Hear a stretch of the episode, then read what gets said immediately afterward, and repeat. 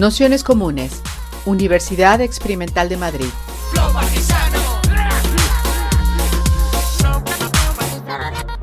Toda la información en nuestro canal de Telegram Nociones Comunes o en nuestra web traficantes.net barra formación.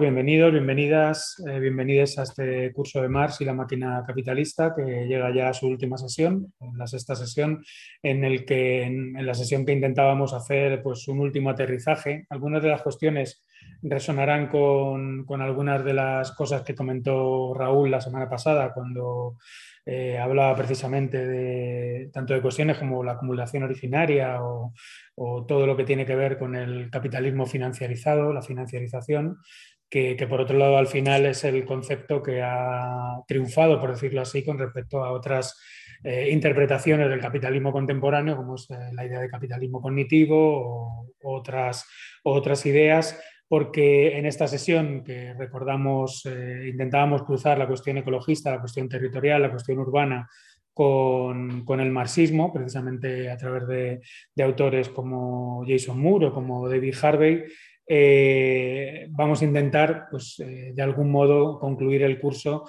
eh, nunca mejor dicho, aterrizando el, capitalismo, el capital o la producción de, beneficio en el, territorio y en, amasándolo en la construcción urbana, de infraestructuras, en, todo ese aterrizaje de expropiación también en, en los ámbitos de la naturaleza, Moore lo llamaría de coproducción capital-naturaleza. Eh, Para esta sesión hemos invitado a dos compañeras de la Fundación de los Comunes, Almudena Sánchez Isidro López.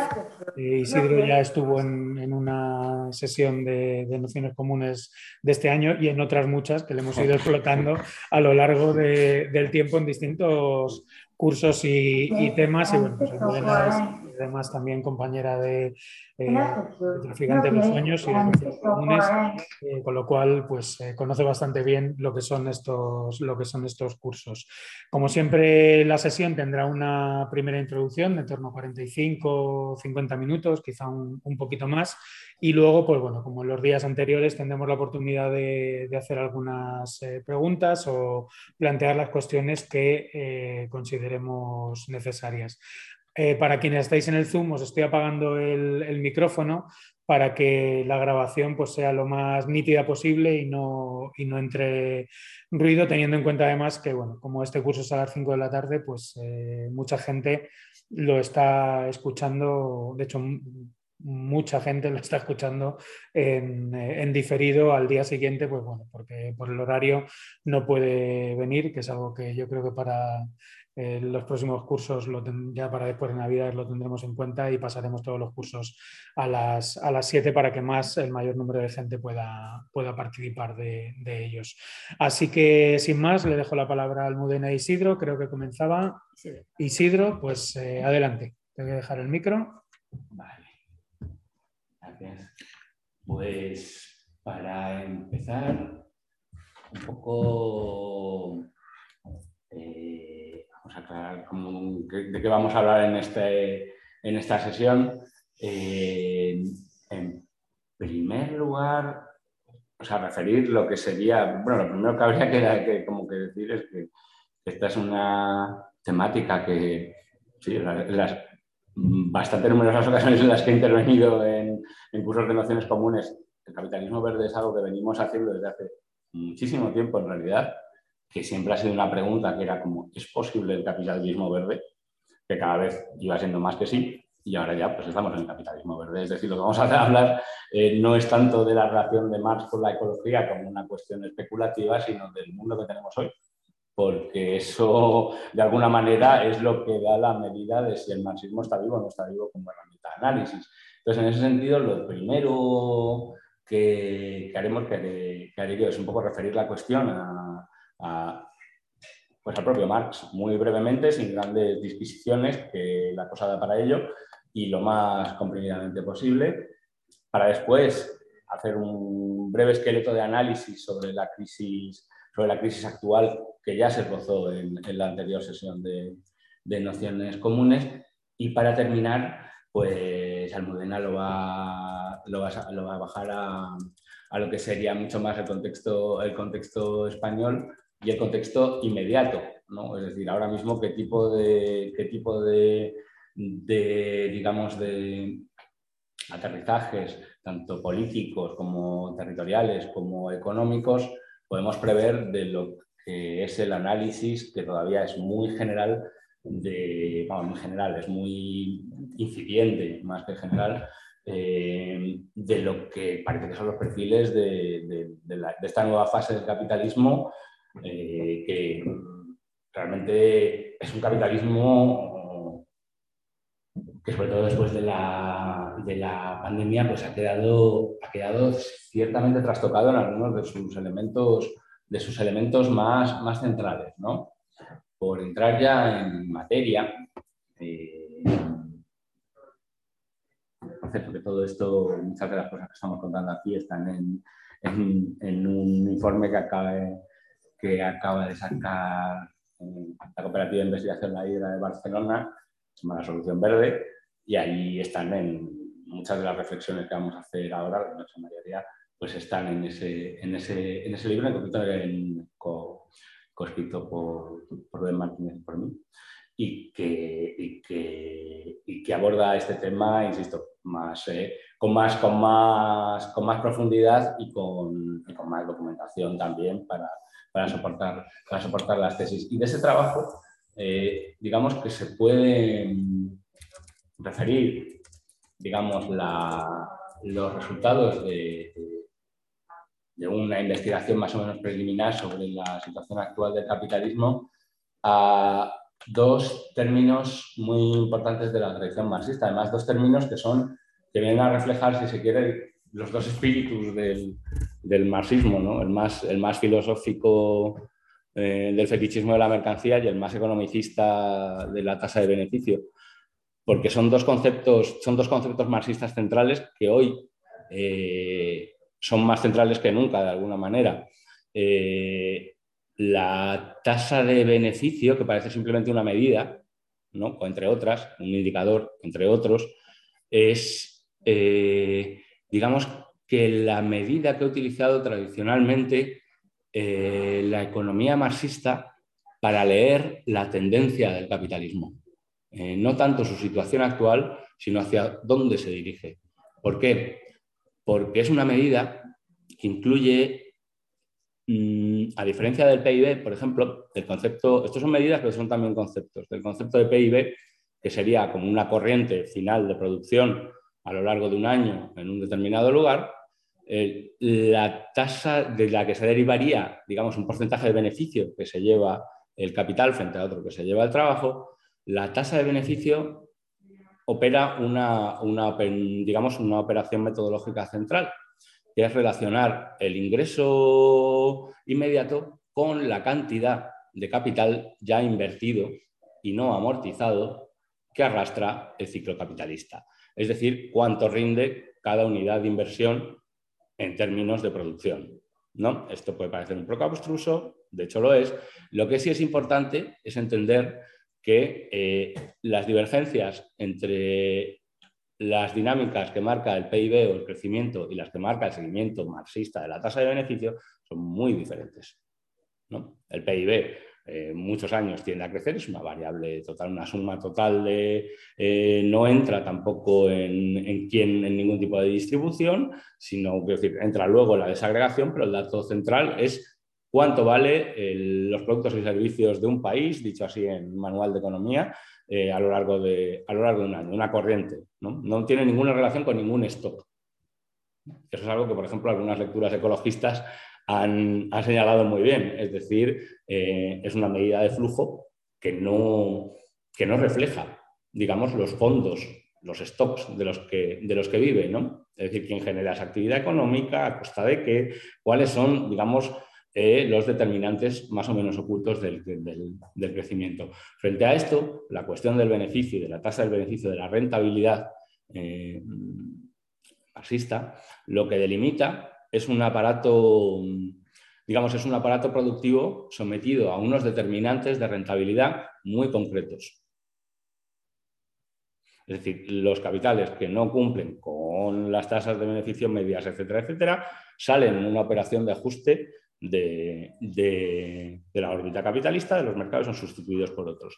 Otra de las cuestiones centrales del marxismo, de hecho la más polémica de ellas, es la ley tendencial a la caída de la tasa de beneficio. Es decir, eh, que con el tiempo, en el desarrollo capitalista, la tendencia, digamos, que ahora estamos viendo de manera muy clara, a sustituir el trabajo por capital, por máquinas que hacen el trabajo de capital, a reducir la tendencia a reducir costes en trabajo, es decir, a captar menos población en el proceso productivo en forma de trabajo, eh, termina por eh, erosionar el propio beneficio.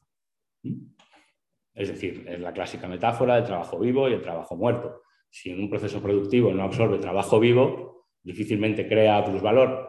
Si simplemente es un proceso de reproducción del trabajo muerto, pues es un, proceso capitalista insignificante. ¿Qué es lo importante y por qué es importante esto hoy?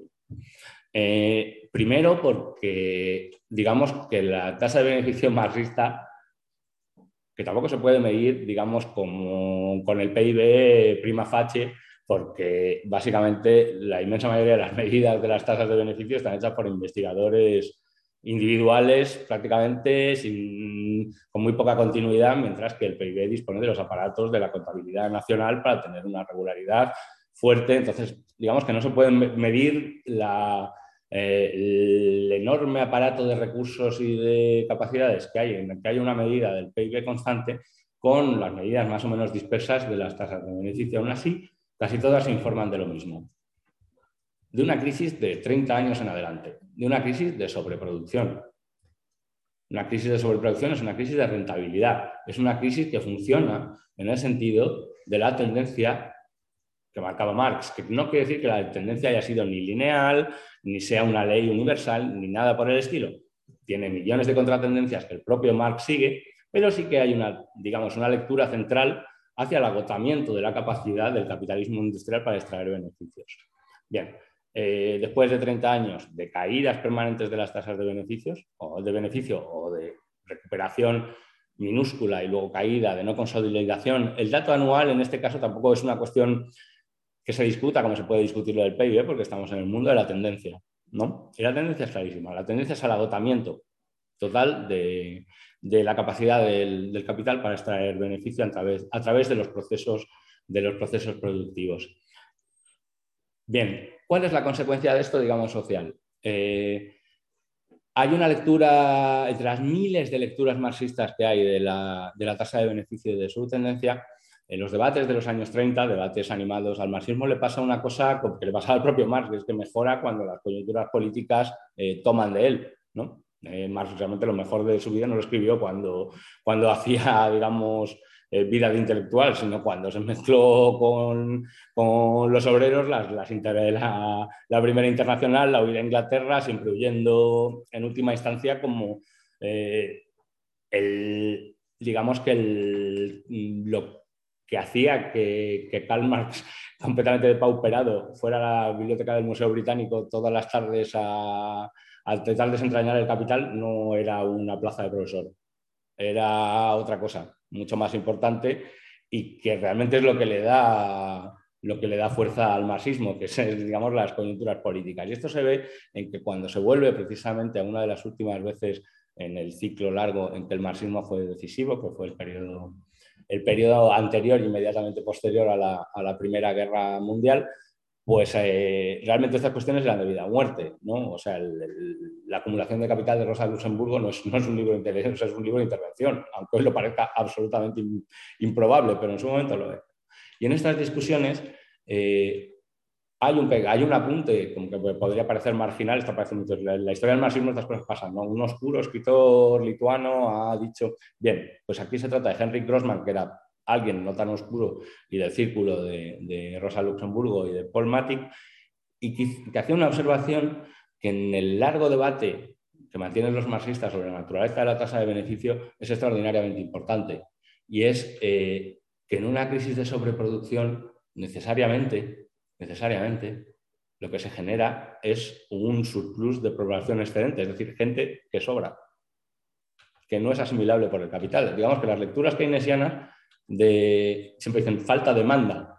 Se puede intervenir desde el lado de la demanda generando eh, mayores recursos monetarios que compensen esta falta de demanda. Pero lo que vienen a decir los más, los más antiguos eh, marxistas alemanes de los años 30, que Grossman en concreto, lo que, lo que viene a decir es antes de que falte demanda, hay una falta de incorporación de, gente, al proceso, de población al proceso de producción. Es decir, va creciendo, la población excedente crece necesariamente. ¿no? Es decir, es la cuestión de en el debate sobre la muerte o vida del capitalismo, eh, ¿qué pasa cuando muere el capitalismo? No, no pasa nada, se va. Adiós, desaparece. Tenemos desde Asturias hasta Detroit, hasta los guetos de las ciudades europeas para saber qué pasa cuando muere el capitalismo. El capitalismo entendido como el capitalismo que genera beneficios en la tasa de beneficios. Pues claro, esta distinción es extraordinariamente importante cuando luego digamos, ¿y qué es el capital financiero? pues es una máquina de producir beneficios de otra manera completamente diferente. ¿no? Es una máquina de, lo habéis visto en este, en este curso y, los que hayáis seguido otros, pues un concepto muy central que es el de acumulación por disposición.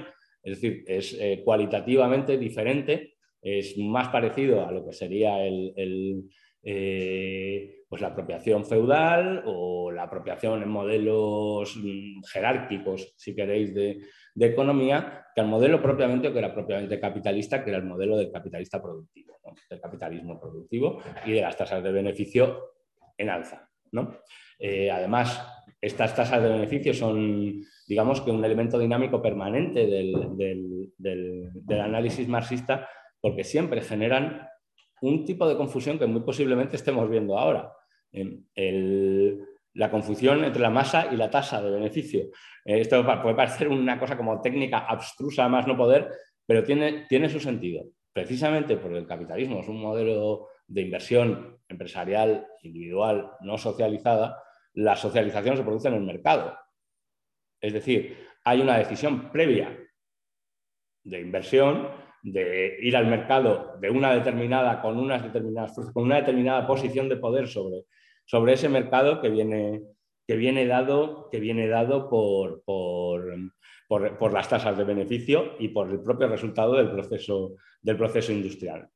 Frente a eso, insisto, la, el otro tipo de capitalismo es el capitalismo que simplemente eh, extorsiona los intereses de la deuda, eh, genera burbujas inmobiliarias, se apropia eh, de todas las fuentes y recursos energéticos posibles y de los mercados financieros que negocian con estos mismos productos, como estamos viendo ahora las burbujas en los mercados de gas o los mercados de carbono, que están fundamentalmente producidas por otro tipo de capital, que es el capital financiero. ¿Qué ha pasado con el capital productivo?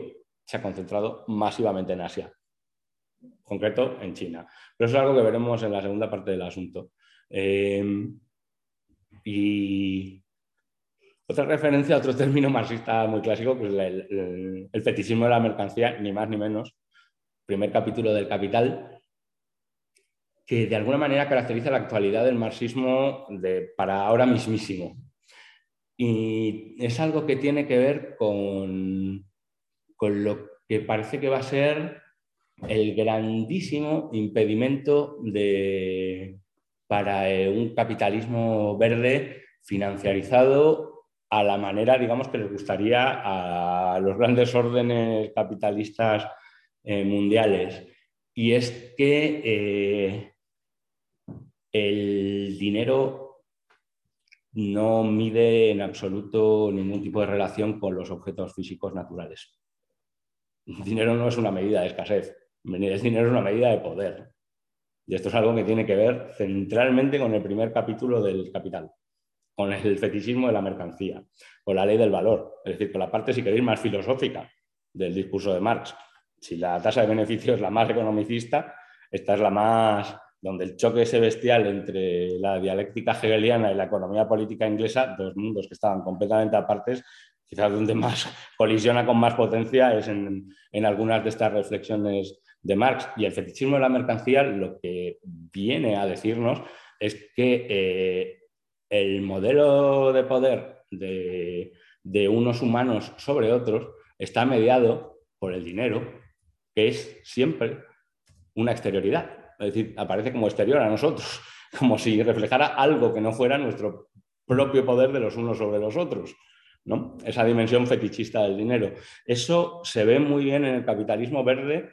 Eh, ¿Hasta qué punto? Eh, o sea, ahora mismo hay un descontrol absoluto en todo tipo de bolsas, eh, agencias internacionales, la Unión Europea, Estados Unidos, China no, porque funcionan parámetros de otro tipo, para que haya unos criterios de auditoría de las cuentas verdes.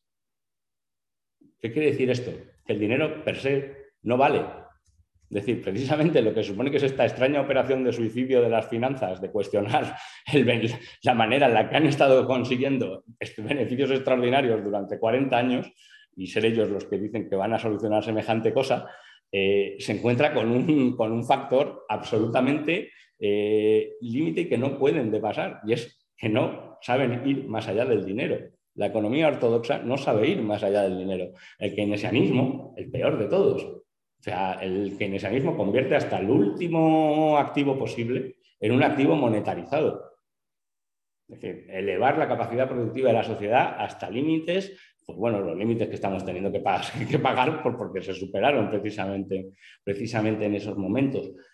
Y ahí, digamos que la, la teoría del valor marxista y el está detrás de la teoría, digamos, de una teoría monetaria, una teoría del, dinero marxista, tiene una actualidad increíble. No es que durante la fase eh, fordista keynesiana no aplicase la ley del valor, sino que al tratar simplemente con portavocías políticas, digamos, humanas, eh, aplicaba el fetichismo de la mercancía. Es decir, se pudo monetarizar el descontento, el descontento, la revolución, o sea, todo el poder de transformación de los, de los movimientos anticapitalistas del siglo XX se pudo monetarizar porque hablaban con personas humanas. Es decir, eh, lo que se estaba suprimiendo y la manera en que se estaba suprimiendo era tan ciego y tan brutal como con la naturaleza, simple y llanamente. Es decir, lo que pasa es que aquí, al haber retirado la portavocía inmediata a unos de unos humanos sobre otros, queda la total y evidente eh, prueba de que, realmente eh, hay algo que es exterior, muy exterior al capitalismo, que el capitalismo no puede controlar, no puede dominar, pero sí puede dañar terriblemente. ¿no? En ese sentido, eh, por ejemplo, digamos que las dos grandes, ¿cómo voy de tiempo? Tampoco quiero pasar muchísimo.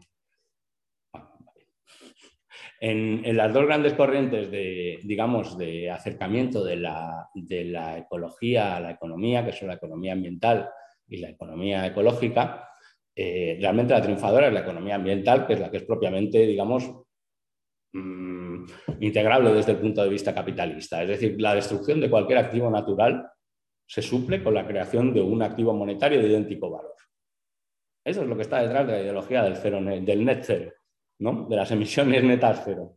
Eh, mercados de emisiones, eh, sumideros de carbono que bien, hipotéticamente, digamos que van a traer una descarbonización sustantiva de los gases de la atmósfera, pero que en realidad y esto cualquier, esto que, vamos, que, cualquier eh, científico del, clima lo sabe, esto no es un sistema lineal. Es decir, el, titular que, de la COP, que yo he oído en varios días, de la COP26 de Glasgow, que, que he oído varios días, que decía, los jefes de Estado acuerdan reducir un 1% la temperatura del mundo. O sea, eso, no es así. El mundo sube y baja la temperatura lo que le da la gana independientemente de los jefes de Estado. Eh, son sistemas que funcionan acumulativamente, no linealmente. En un momento dado se llega a un punto, el límite de los dos grados en concreto, en su día se mantenía porque a partir de ahí empezaban los procesos auto, digamos que no necesitaban de una fuente antrópica para seguir emitiendo. Por ejemplo, el derretimiento de los hielos permanentes del suelo siberiano. Eso ya emite metano a su propia, con su propia dinámica y eso es lo que está sucediendo. En ese sentido, aparte de como para tranquilizar conciencias y ahora mismo para dirigir muchísimo dinero hacia unas intervenciones y no hacia otras, eh, el esquema planteado está fetichizado de entrada. Porque aspira a algún tipo de correlación monetaria entre, entre el hecho de parar unas determinadas dinámicas ecosistémicas y las entradas monetarias que eso pueda rendir. Es que eso no tiene ninguna correlación y es que siempre que estemos hablando de dinero, vamos, nunca vamos a estar hablando de, reservas concretas geológicas, de materiales, estaremos hablando de sus formas transformadas y valoradas por las finanzas, ¿no? Es decir, fetichizadas, formas que mantienen el poder de las finanzas. Entonces, eh, digamos, por, pasar de, punto y pasar al siguiente, que serían las, la naturaleza de la crisis actual, que está, de alguna manera pues más o menos ya está adelantada con estas dos, con estas dos cosas. Pero aquí sí que es, eh, eh, no sé si tanto a Jason Moore, que ha sido eh, uno de los grandes agitadores como de una nueva manera de entender la relación entre, entre marxismo y, y la ecología, sobre todo lo más interesante quizá de Jason Moore sea la, el espesor histórico de su tesis, ¿no? O sea, cómo relaciona cada una de las, de las fases, de, las distintas fases del capitalismo con distintos modelos eh, de producción y de apropiación de la naturaleza, ¿no? Eh, resulta muy, muy, muy estimulante y desde luego abre un modelo político que eso, eh, luego lo, lo, comentará Almudena, que es, que es, que es bastante diferente de lo que hemos entendido hasta ahora por los modelos de, de, luchas ecologistas y que de alguna manera se están desarrollando en, sobre todo en los países anglosajones. Em, respecto al punto de la crisis, realmente el término que quizás a la crisis actual le va mejor es, es el de crisis de ecología del capital. Y este es un término de, de alguien que es que ahora puede parecer, claro, ante la avalancha de, no solo de Jason Moore, pero otros muchos autores y autoras ingleses americanos que piensan en esa clave muy puede parecer que lo de David Harvey es una especie de antiguaya que no tiene mucho sentido y que porque realmente la, correlación entre, entre marxismo y el análisis ecológico va, va, muy rápido. O sea, lo cierto es que va rapidísimo y que va a tender a ser, no sé si dominante en la contestación a, a lo que se está planteando por el otro lado, que es una mezcla como de eh, tecnocracia, finanzas, bastante eh, que bueno, podríamos estar bien viendo los dos polos de un, de un, combate interesante, desde luego. Ojalá se planteen esos términos y no otros. Pero vamos, que tiene, que digamos que la lectura de Jason Moore ya está mucho más centrada en ese tipo de combate un poco post-globalización, post-neoliberalismo. Pero el bueno de David Harvey ha mantenido a veces en un esfuerzo que dices, pero bueno, una persona prácticamente sola, la posibilidad de, en los momentos en los que el marxismo se vuelve horroroso y aburrido, que es cuando no tiene nada que decir sobre la realidad política, eh, David Harvey mantuvo eh, la importancia de, un marxismo situado como herramienta de análisis que todavía no había encontrado sus movimientos sociales mm, ni sus movimientos políticos capaces de incorporarlo, pero abrió esa avenida claramente. Y uno de los términos eh, de David Harvey es el de la de crisis de ecología del capital, término que proviene de uno de los pocos apoyos que tuvo en este tiempo, que fue el, fallecido Neil Smith, eh, en su libro eh, sobre el desarrollo desigual y producción de la naturaleza, creo que es, que también está en Traficantes. El, el, término que utiliza, que utiliza Neil Smith es producción de la naturaleza se puede, se puede decir que lo produce, que ese término es un término Harvey-Smith, Smith-Harvey, está el, el intercambio que hay entre los dos en un momento dado sobre esa cuestión, que se le fue, yo creo que es justo atribuir la paternidad a los dos, y, y que en cualquier caso eh, nos viene muy bien para explicar la temporalidad del momento de la crisis en el que estamos, porque en otra frase clásica de Harvey, eh, el capital nunca resuelve sus crisis, solo las desplaza a futuro. ¿no? Entonces, cuando se abre una, de alguna manera se abren todas. Eh, hemos pasado, digamos, la crisis de la producción capitalista, pero de alguna manera se sigue viviendo. Seguimos hablando de los temas del 73, ¿no? porque todavía no está cerrada porque ha sido desplazada una y mil veces a futuro. La financiarización ya ha entrado en crisis. O sea, la solución financiera, que iba a ser la solución a, este, a la crisis productiva, ya a su vez está, está en crisis. Eh, Lehman Brothers es el momento clásico. Lo que pasa es que yo creo que haríamos bien en empezar a pensar el mundo un poco a la manera de los asiáticos. Y 1998 y la crisis asiática de long term, cuando la ofensiva neoliberal básicamente eh, ante varias situaciones de rescate de países como Indonesia, Corea, eh, Tailandia, con las monedas nacionales sometidas a muchísima presión. Eh, esos mismos países decretaron que volvían a poner controles de capitales, fueron refractarios a las políticas de... O sea, lo que intentaba hacer en ese momento el capital financiero internacional era controlar los procesos de acumulación productivos en Asia que efectivamente hacia allí están yendo y no los controlan. Y no los controlan porque fallaron en la crisis de 1998 en esa operación de control de Asia, que si se quiere es el equivalente a la guerra del Vietnam, pero en financiero, varios años después.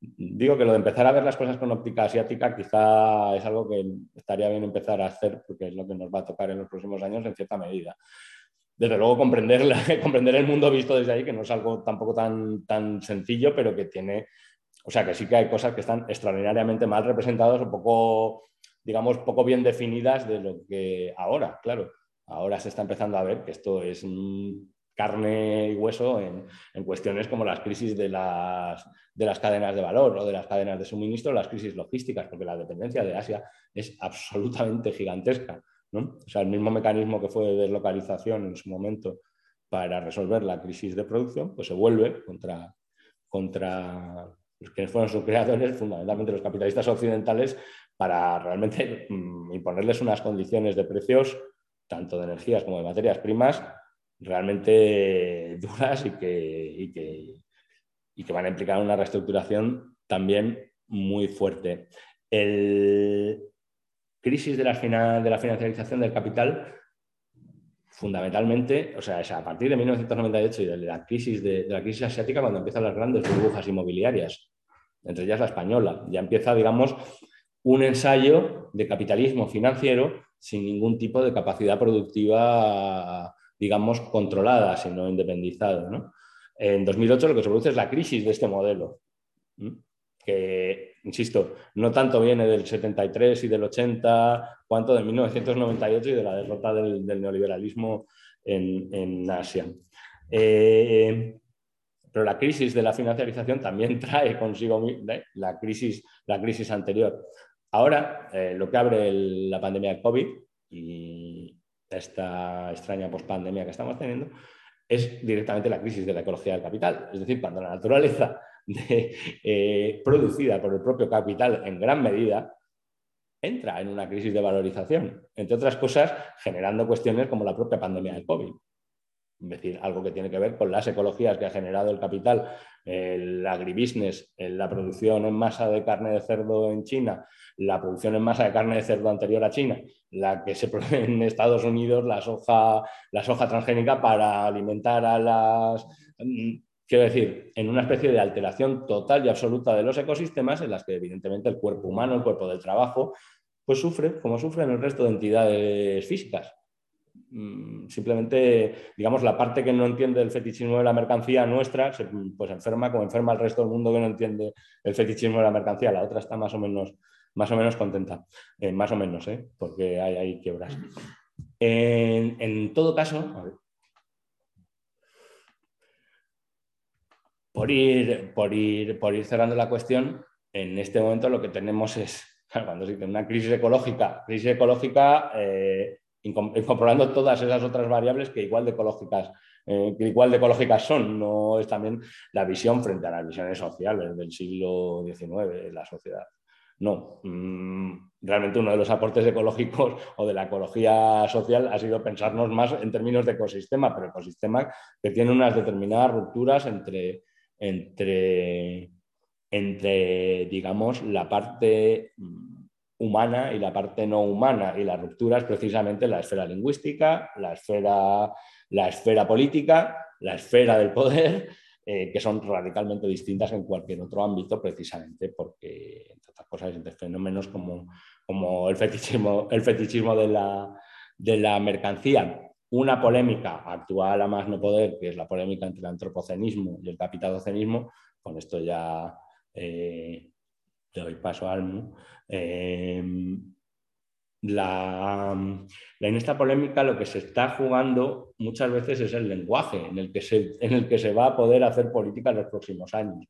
Ahí yo personalmente, por ejemplo, discrepo bastante de la, de la lectura que hace Jason Moore, sobre la separación entre naturaleza y sociedad como un mal cartesiano que ahora podría volver a reunirse, digamos, en una nueva política, ese, ese diagnóstico es demasiado filosófico en última instancia. Creo que es mucho más interesante verlo como una cuestión de lenguajes expertos que no se, no se han entendido hasta ahora, pero se van a tener que entender. Eh, es decir, cuando los ecólogos o quienes utilizan los modelos ecológicos más físicos fuertes, pues tipo los que hacían Ramón Margalef o Lorenz Odum o los propios Ehrlich en un primer momento, mm, los de la bomba de la población que luego ya directamente se volvieron nazis, pero al principio digamos que tenían una, un cierto candor eh, del, ecólogo, no del ecologista, sino del ecólogo, del científico, que lo que viene a decir es en un sistema de, nichos de producción y de intercambio de materia y energía, hay un nicho que ha desbordado completamente a todos los demás, y es el nicho humano. Eh, y eso, desde el punto de vista de la ecología, de las ciencias naturales, es perfectamente lícito. El problema es que cuando eso se trae a la esfera política, no significa nada. La humanidad no es nada político. Es decir, no hay una sola instancia donde la, humanidad actúe como una sola, como una sola entidad. Lo que tenemos es una serie de eh, mm, separaciones, fronteras, clíviches políticos eh, mm, salvajes que son los que determinan la esfera política. Es decir, eh, no hay un... Políticamente la Tierra no habla a la humanidad, porque ninguna de las dos entidades tiene voz. O sea, no es una cuestión de, si es más o menos ontológicamente independiente o no. O sea, es que es algo completamente que da exactamente igual, ¿no? Porque lo que aquí interesa es precisamente qué lenguajes son posibles ¿eh? para un tipo de ecologismo que no habla desde los intereses de la Tierra, sino que habla desde los intereses de aquellos eh, que están del lado de la Tierra, si se quiere, que son los mismos que llevan designando los mismos. En fin, digamos que son el mismo tipo de conflictos que se puede localizar con el, con, o que se han venido localizando con un determinado uso del marxismo como una herramienta viva, porque ser marxista em, no es nada, o sea, no es una identidad, no es un credo, no es un, club de fútbol, no, no, es una categoría diferente de personas, por mucho que muchos de ellos lo crean, eh, es simple y llanamente eh, pensar que la serie de herramientas eh, desordenada y caóticamente dispuestas en el capital por Karl Marx tienen alguna utilidad para desentrañar nuestra política de hoy, que es la de marcar un horizonte de, emancipación en esta especie de crisis total de, lo que nos rodea. Muy bien, pues muchas gracias Isidro y nada, continuamos con entonces la idea un poco continuando con lo de Isidro era intentar aterrizar y ver si nos es útil eh, de algún modo estas categorías para intentar pensar a día de hoy lo que está sucediendo. O sea, que hacer como una especie de, ejercicio inicial de trasladar. Entonces la primera pregunta que, que te haces es si es posible que, esta reconversión verde sea el próximo nicho de acumulación del ciclo capitalista. ¿no? Entonces, bueno, por lo que hemos visto, hemos visto que sí, o por lo menos que nos es útil pensarlo, creo, a mi modo de ver es útil pensarlo de ese modo y mm, intentar dar respuesta o continuar una tradición de lectura a partir de esto. Entonces, eh, de alguna manera nosotros vemos que, esta forma de interpretar, este nuevo marco de interpretación del capitalismo verde, en cierto modo, o sea, podemos intuir que empieza a ser eh, hegemónico. No quiere decir que no haya negacionismo, no quiere decir que no, bueno, pues que no existan voces disidentes a esta interpretación, pero lo que vemos es que está incorporado eh, de, gran medida por las élites de poder. ¿no? hablábamos el otro día, pues como los principales CEOs eh, de, muchas de las, de corporaciones internacionales están reivindicando discursos que hace muy poco tiempo podíamos eh, ubicar prácticamente en el ámbito del activismo ecológico, o ecologista. Pero también lo podemos ver en cosas como muy cercanas. ¿no? Y nos fijamos, por ejemplo, en el Ayuntamiento de Madrid y la propuesta que ha hecho de ordenación, de nuevo plan de ordenación del suelo, ¿no? Eh, bueno, del plan general en realidad, me pongo nerviosa. Y, ahí lo que vemos es que de repente una, una herramienta que normalmente ha generado bastante disputas y bastantes conflictos, la tenemos absolutamente acallada por distintas razones, pero a mi modo de ver, una de ellas tiene que ver con esta interpretación de que las principales líneas estratégicas tienen que ver con esta idea de capitalismo verde. Es decir, tiene muchas ideas, muchas de ellas em, traídas de sugerencias de planes de sostenibilidad, áreas que en sí mismas podemos decir que no son especialmente malas, pero que de alguna manera el principal problema es que pierde la capacidad fundamental que tenía este tipo de herramientas para la redistribución social y para evitar la, para promover la cohesión social y, espacial. Entonces, de repente, el valor último de redistributivo que tenía es movilizado o sea, desaparece y se incorporan estas líneas que, insisto, no es estrictamente greenwashing, o sea, no las hay, obviamente, medidas de, que podríamos considerar más polémicas, como el coche eléctrico y demás, pero hay otras que directamente están bien, que mejora de, yo qué sé, pues de aislamientos, un montón de herramientas que en realidad dan beneficios a un determinado estrato poblacional, pero desde esta línea.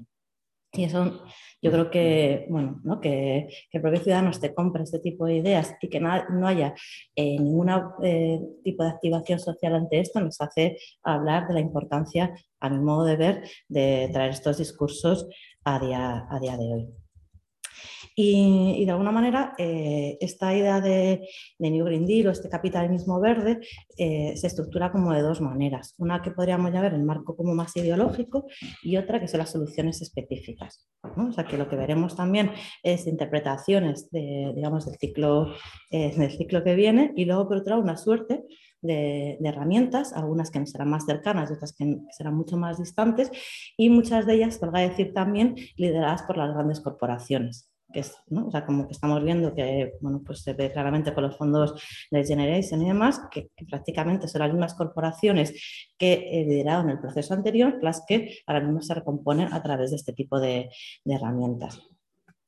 Entonces, lo que nos vendría a decir un poco esta lectura de Harvey o de la geografía marxista es que a cada ciclo de acumulación capitalista se le asocia o le corresponde una geografía eh, social y territorial específica. Entonces, bueno, las, eh, no sé cuántas cosas insistir porque algunas ya las he ido medio contando Isidro, pero bueno, entre las herramientas como principales, una de ellas es la de arreglo espacial, que es que la contabas básico lateralmente antes, como la regla espacial viene a decir, como que la, acumulación de capital construye una geografía, como decíamos, en la medida de sus necesidades y que en estos momentos de crisis sistémica lo que hace es el capital se desplaza, nunca resuelve sus contradicciones mediante este proceso de acumulación y construcción de espacio. Em, bueno, y digamos, esto le permite traer para decir que estas formas de acumulación tienen una dimensión y una forma espacial. ¿no? O sea, están territorializadas eh, desde la forma canónica que también comentaba Isidro de, eh, digamos, la, de, la, producción de mercancías y demás, sino a partir de otra serie de mecanismos eh, secundarios que se bueno, a través ligados a la, producción de infraestructuras, de otros valores, que una herramienta tan arcaica como el precio del suelo, el valor de em, la renta del suelo, es la que es capaz de alguna manera de resolver. yo creo que esto más o menos. Eh, vale, entonces, bueno, esto al final lo que nos permite es mover grandes masas de capitales y generar estos eh, circuitos secundarios de acumulación de capital. Y a la vez, eh, bueno, producir esta, que también lo has contado un poquillo, lo de la acumulación por desposesión. Entonces yo creo que igual, pues, me lo santo un poco, pero bueno. Entonces, este, digamos, la importancia de, este, o por lo menos para, para, traerlo, es pensar si estamos en uno de estos como grandes ciclos, ¿no? De, eh, de acumulación, de, acumulación de capital eh, y cuáles son sus formas de, territorialización. Porque de alguna manera es en este proceso de urbanización donde el territorio es capaz de absorber todas esas eh, grandes tasas de, pues, de beneficio que necesita de alguna manera incorporar. Y esa eh, generalmente se hace a través de diferentes mecanismos, pero uno de los habituales es la inversión masiva en infraestructuras u otra serie de mecanismos que ponen digamos, a producir eh, el suelo. Él lo cuenta en distintos libros, asociado a numerosos ciclos. ¿no? uno de los más famosos es el de París, pero también, eh, con el París de Hausmann y demás, pero bueno, también lo repite en los años 40 con Nueva York y Robert Moss, o bueno, incluso lo podemos trasladar a distintos momentos donde prácticamente viene a ser el mismo ciclo de producción, una crisis de acumulación, una inversión muy fuerte en infraestructuras, una creación de un imaginario que lo sostiene y luego ya, por suerte, bueno, uno quiere pensar que por suerte, una crisis, un vaciamiento y que en el caso de París, pues dio lugar, por ejemplo, a la, a la Comuna de París, ¿no? Y bueno, pues hay otros diversos momentos subversivos que vienen un poco a ocupar ese espacio cuando se abandona. Entonces, la segunda, una de las segundas preguntas que, me apetece atraer o que creía importante traer es eh, cuál es esa arquitectura social, ¿no? la que en el París fue el París de las luces, cuál es la arquitectura social que en el caso concreto español o madrileño van a ser esas tendencias subjetivas que van a sostener este capitalismo verde. Y esto es importante porque va a ser cuál es la justificación con la que nosotros vamos a comprender o nuestros movimientos van a tener que enfrentarse y lidiar a la hora de absorber esta interpretación. ¿no? Em, porque claro, van a ser, bueno, yo sé, ahora lo, o sea, que en realidad muchas de las personas que lideren eh, estos procesos de reconversión, por su vinculación a los movimientos ecologistas y por ser una disciplina que se ha trabajado mucho en estos entornos, van a formar parte también de esas instituciones y de estos eh, órganos de gobierno que, que van a liderar, por así decirlo, este proceso de, transformación. ¿no? Entonces, bueno, eh, ya sacaba como varias, o sea, a partir de compas, como las varias tendencias. Por un lado, las tendencias como del norte global, que vendrían a ser eh, una, una individualización extrema, la empresarialidad del yo y la identidad de las relaciones, que esto lo vamos a saltar porque vamos a ir un poco más rapidillo, que también si no nos entendemos un montón. Y la cuestión, a mi modo de ver, fundamental, y a mi modo de ver de todos los compañeros que, bueno, que estamos con estas cosas, tiene que ver con, con la, digamos, las extendidas, las extendidas clases medias. Y esto es importante porque ser gran parte de la, de la, arquitectura social, tanto en términos de la hora como la dialéctica que va a establecer con sus mayores, y también con esa tradición no conclusa, ¿no? O sea, como que yo creo que, bueno, que, que de alguna manera eh, a nuestra generación eh, le llega este momento, sea, a lo mejor tardío o no, de mayoría de edad, y se enfrenta, a reocupar todos esos procesos cuando a la vez eh, bueno, no tiene esa saber juvenil que, que vivió en otros, en otros momentos. ¿no? Entonces, un terreno bastante fangoso, confuso, donde los valores antiguos, como antiguos, los valores que, dominantes que proceden de las generaciones anteriores, como la capacidad de acumulación de, eh, de capital social y patrimonial, ¿no? o sea, como esta vía digamos, de crecimiento, esta idea de meritocracia, que aunque se pone cada vez más en duda, de alguna manera sigue muy persistente las, eh, las generaciones anteriores, eh, la neutralidad del Estado y de las estructuras sociales. Entonces, bueno, esa relación eh, de alguna manera eh, choca con unas clases medias que, lo que tienen es una, una adhesión social vocacional con escasa realidad material y cultural, o sea, que de alguna manera no hay unos procesos vivos como puede ser un movimiento obrero, como puede ser un movimiento social que sea capaz de arraigar esas, esas formas de, adhesión o de cohesión o de, solidaridad de alguna manera, que sean capaces de aguantar procesos fuertes.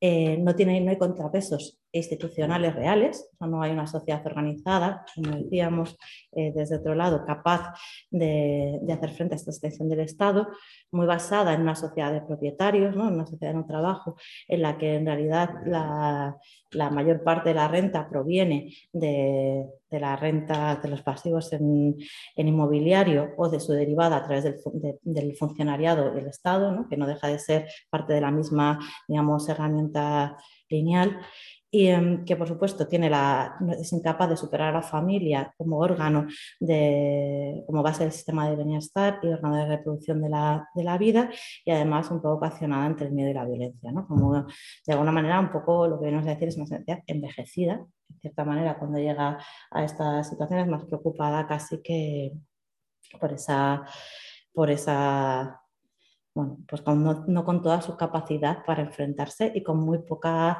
eh, digamos, generaciones, por el problema este poblacional sin una exigencia muy fuerte, ya que las generaciones más jóvenes, muchas de ellas son carentes de derechos, ¿no? son personas migrantes, están compuestas, digamos, por, eh, por personas con muchos menos derechos que no son capaces de desplazar a, digamos, esta estructura mayoritaria. Y entonces, en términos políticos como generales, eh, el no tener estas organizaciones eh, y, sobre todo no, no haber un debate que atienda un poco a la corresponsabilidad social, a esa responsabilidad social colectiva, de alguna manera, discursos en lo público, ¿no? que no hay una discusión de alguna manera pública en términos de cómo hacernos cargo socialmente de todas estas cuestiones, ¿no? es una tendencia, como llamamos, al, al individualismo. Y tampoco está la rabia al ser muchas de estas sujetos de alguna manera activos carentes de derechos ¿no? y de voz en, a día de hoy, entonces están sometidos como otras formas de, violencia. Bueno, y esto, bueno, Entonces, no es mal, ¿eh? Son, ah, vale. son cuatro, vamos. Vale, vale. Entonces, bueno, la siguiente, digamos, pregunta, así como rápido, que intentando como meternos en este paradigma de la revolución urbana, sería cuál es su expresión territorial. En realidad todavía eh, nosotras, o al menos no, sabemos muy bien cuál es exactamente la expresión territorial del capitalismo verde. Y si es que creemos que en realidad es un tema que merecería mucho la pena irlo estudiando. Si podemos dar como dos o tres pinceladas o ideas que, creemos que, que pueden a lo mejor ser significativas a la hora de por lo menos seguir esta, esta línea de interpretación. O sea, por un lado estaba toda la geografía, las nuevas geografías globales, que era un poco todo lo que estaba planteando Isidro, el papel que va a jugar China y Asia en concreto en este nuevo digamos, capitalismo verde, el papel secundario de, de Estados Unidos, pero también su forma específica de interpretación, que bueno, luego podemos hablarlo porque es lo tratan bastante en el, informe o en el libro, el papel de Europa y de África, en fin, como toda esta nueva reorganización en torno a este capitalismo, capitalismo. Pero quizá una de las cosas más importantes en términos territoriales tenga que ver con su expresión territorial local, es decir, con las luchas que a lo largo de todo el, de todo el planeta eh, se, van a, se van a producir. Eh, en, defensa del territorio y en concreto también en el, en el Estado español. O sea que podemos ver cómo en los últimos tiempos, a raíz de que se están empezando ya a poner en marcha todos estos planes de reconversión, pues lo pasaba la semana pasada con las eólicas las aldeas de Galicia, pero está pasando en muchísimos territorios de la España vaciada especialmente, donde eh, se está poniendo a circular muchísimo eh, suelo, por ejemplo, para las renovables. Entonces, con acuerdos muy diferentes, incluso con interpretaciones muchas veces muy aleatorias de los partidos de gobierno que en un, lugar son, digamos, los más conservadores ambientalmente, en el otro todo lo contrario, dependiendo un poco de cuestiones casi estratégicas, pero donde en realidad eh, no hay una defensa de, estructural como del territorio. Y, así podríamos seguir un poco pues, con todo lo que también están las eólicas, está pasando con eh, con, los, con las redes de enganche de las solares, en fin, como todo, exactamente, como todo digamos, toda esta nueva eh, forma de entender el territorio y, puesta, y esta nueva puesta en valor de, estos espacios que, que, de alguna manera eh, bueno, habían estado infravalorados en los ciclos anteriores. En este sentido también es bastante importante como el papel del Estado, que cambia también en esta interpretación, ya que son también parte de los agentes principales que ordenan este régimen de, de, generación de nueva infraestructura y, también la dimensión regional, que, bueno, que se ya venía también de atrás, pero que, de alguna manera eh, también eh, bueno, da la sensación de que estas formas de uso del espacio van, van, atraviesan claramente esta, esta tendencia. Entonces, bueno, así todo como súper rápido porque, digamos, la última propuesta venía un poco con, con qué hacer y, había sacado como tres, tres, líneas un poco también siguiendo un poco esta tradición. La primera, que, venía a raíz un poco del texto de Mari Mayón, que, bueno, y que a mí me resultaba sugerente porque, bueno, pues primero os la leo y ahora os cuento por qué sonaba. Y dice, debido a lo que Wichim eh, ve la dominación de lo humano por lo humano como la causa de la destrucción ecológica, la solución estaría más en unas relaciones humanas reformadas. Por debajo de este análisis subyace el concepto de humanidad y de las relaciones humanidad-naturaleza, naturalmente armoniosas, en una instancia visión compartida de, nuevos, de muchos pensadores. La ecología social es la realización de esta unidad, la diversidad, haciendo volver a las relaciones humanidad-humanidad hasta su forma más natural y original, mutualidad y simbiosis. De alguna manera, la sociedad eh, se ha desviado del buen camino y debe hallar razonablemente la forma de regresar a él.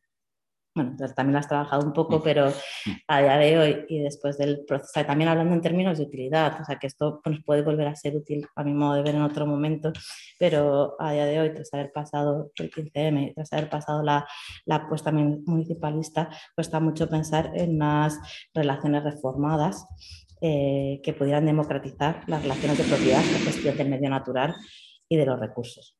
Entonces yo creo que esta parte, por lo menos a la hora de pensar como el nuevo ciclo en, en esta relación, o sea, que hablamos de un, proceso mucho más estructural, donde, eh, digamos, la siguiente forma de entenderlo, creo que es el ser capaz de imaginar nuevos horizontes de emancipación tiene mucho más que ver con el nuevo ciclo que con, con esta propuesta eh, reformista.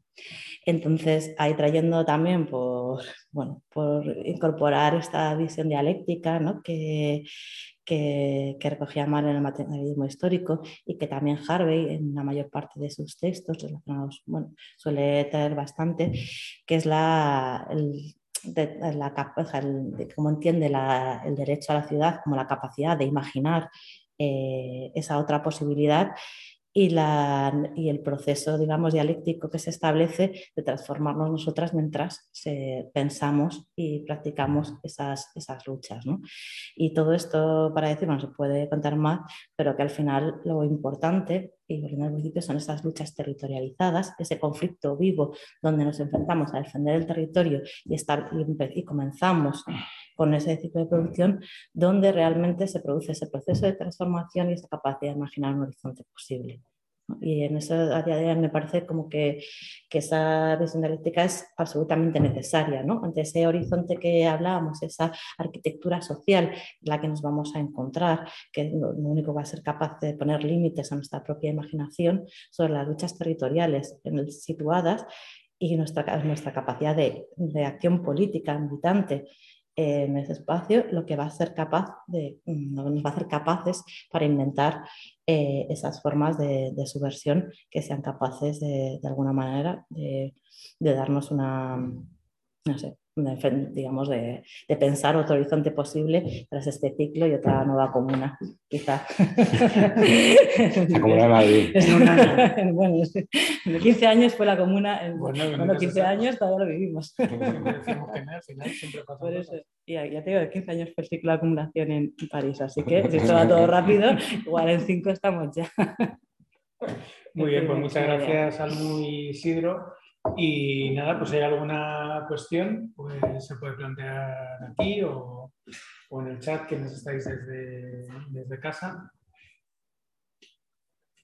Yo iba a plantear algo que comentó el otro día en la sesión de Luis, eh, donde, claro, pues desde el punto de vista de ecologista, pues siempre la, la globalización vinculada a la financiarización eh, es un proceso muy fósil, ¿no? Es decir, fósil en el sentido de que eh, la interconectividad de las ciudades, el crecimiento de los transportes mmm, tienen que ver con el consumo de, de las materias primas, de, de, aquellos elementos que se están acabando y más, más rápidamente, ¿no? con lo cual él ponía encima de la mesa un horizonte mucho más local, mucho más localista mm, lo que destruye la idea de metrópoli, por decirlo así, o la encierra sobre un paradigma totalmente distinto. ¿no? Si a eso le sumamos un poco lo que habéis estado contando, ¿no? donde el ciclo, los ciclos productivos más tradicionales, más clásicos, eh, más asimilables al, al capitalismo tradicional, quedan eh, desplazados a, a Asia, en, eh, en, territorios como el nuestro, sobre todo que, que, la cuestión financiera, inmobiliaria y tal tiene tanta, tanta presencia, se está empezando a hablar de, bueno, ya desde hace tiempo se habla de, de esa idea de un capitalismo que es puramente rentista, ¿no? un capitalismo que se asienta no tanto sobre procesos productivos como eh, sobre procesos privativos sobre quién posee y quién no posee la, pues una vivienda o eh, el uso o no uso de un territorio concreto y, demás. Eh, la pregunta sería cómo encaja dentro de, todo este, de toda esta realidad ese, ese capitalismo rentista, ¿no? Es decir, se hablaba, acaba de mandar un artículo ¿no? que, que habla precisamente de que la guerra, la lucha de clases del futuro es la, la, del precariado contra los rentistas, ¿no? Contra las rentistas. Entonces, bueno, pues, mm-hmm. ¿cómo podría encajar esa...? A ver, es que el, digamos que la, la, la, con la otra parte del, digamos, el movimiento del capital de irse es como enviar eh, a la esfera de la reproducción absolutamente todo trabajo posible. Eh, es decir, la esfera de la reproducción no reproduce más que la dominación del capital, en última instancia, eh, a golpe de trabajo no remunerado en todas las esferas que se nos puedan ocurrir. Eh, quiero decir, estamos en un momento en el que pues evidentemente queda cada vez como más desnuda la relación de dominio del rentista sobre el resto de la sociedad. Es decir, el esqueleto de esa clase media en descomposición es un esqueleto rentista, fundamentalmente, con todo lo que ello tiene de contradictorio en relación con el, eh, digamos, los conflictos tal y como se han vivido hasta ahora en en la realidad social española que fundamentalmente ha sido derivaciones de la relación capital-trabajo en mayo. Y esta lo es también. Pero claro, la relación capital-trabajo no remunerado, que es a donde va la masa eh, gigantesca de trabajo no pagado por el capital. Es decir, los salarios son, en última instancia, digamos, la cuenta que le pasa todo, toda la estructura natural y, social que el capital parasita, eh, la cuenta que le pasa son los salarios y hemos visto en los últimos años cómo es una cuenta cada vez más menguante. Es decir, todo lo que nos entra en esa cuenta no es que no exista, es que no existe desde el punto de vista capitalista. Es decir, yo creo que los procesos, aquí eh, yo creo que hay que reivindicar un poco también a los grandes utópicos ecologistas de los años 70, a Drenort, a Iván Illich, a gente así, o sea, que nos están hablando de una sociedad de autovalorización en gran medida, donde la producción, eh, joder, las, las ciudades son la mayor reserva de producción que existe en el mundo. O sea, es que la visión está ecologista, la ciudad es ecologista, no es todo el ecologismo, pero luego al mundo me regaña por decir todo el ecologismo. No es todo el ecologismo y además me hace muy bien regañarme porque no es todo el ecologismo, pero, sí que es verdad que hay una tendencia a, negar la ciudad como, como, espacio de producción, ¿no? Es una especie como de sumidero energético y de... Muy curioso además, en, digamos, en un... Normalmente suele ser un ecologismo además formado en la ciudad, que dice esto. eh, en la ciudad no se produce nada. Hombre, a ver, si por producción entendemos la producción esta, pues, pues vamos, desde el siglo XVI, no se produce nada en absoluto. Eh, ahora, si entendemos la producción de una manera no capitalista, sino más parecida a la producción primaria neta de los ecosistemas, ¿no? De cosas que suceden en la propia interacción, en los propios intercambios, que no está sometido a un régimen de crecimiento del PIB ni de coña, sino simplemente a la propia interacción. Eso es directamente productivo en última instancia. Lo que pasa es que el fetichismo, la expropiación, eh, la desposesión, lo que acaba generando es la sensación de que no hay herramientas para autovalorarlo, porque cualquier cosa que sea medianamente instrumento eh, medio de producción está ya privatizada hasta unos niveles ridículos. Eh, la propia esfera de interacción, que, es el, que serían las redes sociales, está privatizada. El ágora está privatizado. Entonces, quiero decir, no sé si me. No sé, o sea, que esas luchas en la reproducción es que son las luchas centrales y lo que tenemos digamos que lo que tiene que conseguir el nuevo ecologismo que salga de esta especie de crisis de identidad fuerte no es ni de crecimiento ni green ni deal. Tiene que conseguir un, digamos, una cohesión de toda esa esfera de, trabajos reproductivos no remunerados en la esfera doméstica, feminizados, eh, racializados, y por supuesto con un vector de heredado de posiciones de clase gigantesco, porque hablamos mucho de los que se desclasan, de los que nos desclasamos, pero que todavía hay una masa eh, previamente desclasada en distintas figuras, desclasada de la clase obrera, no de la clase media. Em, entonces, quiero decir que, que, es la organización política de este panorama, de un panorama donde, donde, el, trabajo pues, se parece muchísimo más al de Calcuta que al de Los Ángeles en 1950 con el New Deal. Es decir, una pulverización absoluta de las condiciones, las condiciones laborales que roza la informalización en todas las categorías laborales que no son, eh, digamos, eh, dependen de una oligarquía de empresas que bien podría estar marcada por Next Generation, digamos en el mercado privado. Luego están las condiciones funcionariales, que por supuesto mm, son harina a otro costar, pero no es a lo que nos estamos refiriendo aquí. Eh, ¿Qué es lo que ha cambiado en este tiempo sobre el, digamos, en el discurso de la financiarización? Em, la pérdida cada vez más progresiva de capacidades productivas del capitalismo europeo y americano. O sea, realmente deja la financiarización como un sistema de pagos jerárquicos. Es que no tiene un motor de, diferenciación interna. Entonces, es como una especie de sociedad feudal con unas jerarquías increíblemente más complejas que las de la sociedad feudal, en las que aplican las jerarquías que aplican en el mercado de trabajo, que el mercado de trabajo pertenece a este lado de las cosas, pertenece a la reproducción social, porque el mercado de trabajo se vertebra con el género, la raza, eh, la nacionalidad, es decir, esos son los grandes, los grandes factores que delimitan y trillan la demanda de trabajo diferencial por distintos precios. Es decir, pertenecen a la reproducción, esos mismos son los que se van a aplicar para el modelo de desarrollo o de acumulación financiero. Y en última instancia son pagos jerárquicos. Yo, como hombre europeo blanco, tengo derecho a una serie de pagos jerárquicos que se producirán por X tal o cual vía de mi patrimonio. En, última instancia, ese es el, modelo de la financiarización. Claro, que es un modelo eh, con una sociedad, con una pauta de, es decir, el que tenga, que pueda aumentar su poder a costa de los otros por vías evidentemente no económicas, lo refrendará por la vía económica. Eso es básicamente el, modelo de sociedad que vamos. Modelo de sociedad en el que, bueno, pues es que realmente es algo que ya está poniendo encima de la mesa Black Lives Matter. Es decir, eh, este ciclo de luchas afroamericanas tiene clarísimo que eh, son 40 años, no, no decir 200, de tratarles como población excedente. O sea, que lo único que reciben, el único trato que reciben en el Estado es la represión policial, única y exclusivamente.